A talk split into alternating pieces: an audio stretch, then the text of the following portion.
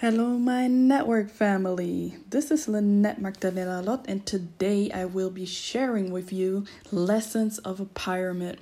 This podcast is for those with an open sense to discover various insights for a better understanding of causes and effects. Now, let's jump into the story because I do not want to take away too much of your time. Throughout a vicious circle of poverty covering my needs became a stressful challenge itself. Each day, thinking strongly about how to satisfy those necessities. Within myself was emotional chaos, trust me. The pain was comparable with an apocalyptic disaster or to imagine it even with a better reflection like hundreds of thousands of F5 tornadoes. Each external as well as environmental effect became the massive growth of the tornadoes within my chaos. It was like the fuel to the fire destroying my path of light. This caused me to always be absent lethargic, defensive, unsympathetic, and numerous of factors causing a blocking development of my personal growth.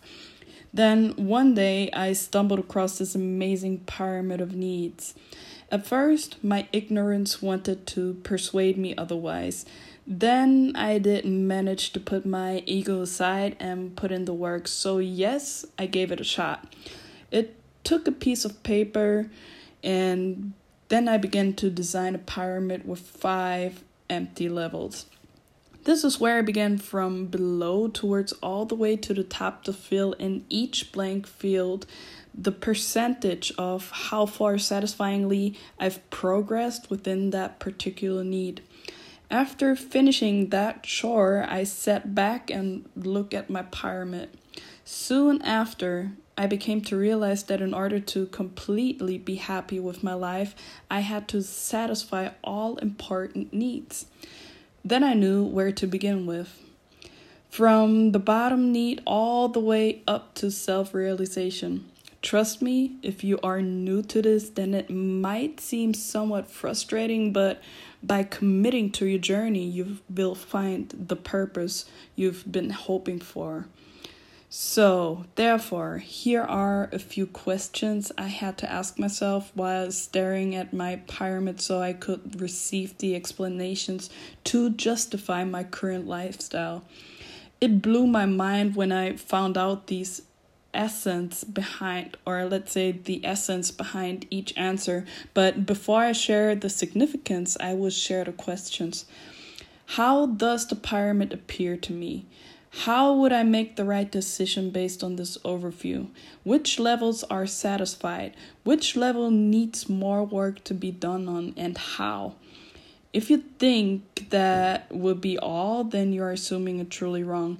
I had to go through several more steps to satisfy my needs. Therefore, many more questions needed to be answered in order moving forward with the next life lessons. For example, what is it I am constantly wishing for? What is it I constantly need? Where my career is and what to do and what to realize based on such needs. Where my private life is and what to do and what to realize based on such needs. How satisfied are you with the accomplishments of your needs? How would you measure that your needs are satisfied?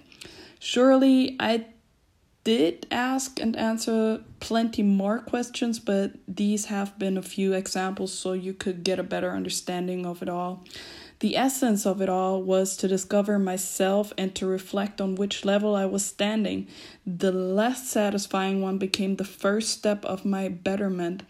I leveled up step by step until I've reached the point of preparing for the self realization. This is where I began to become more successful between my private life and my career.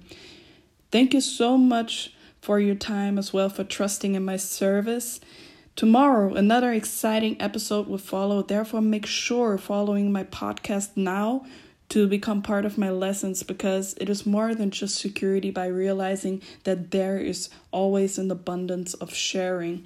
With love, Lynette.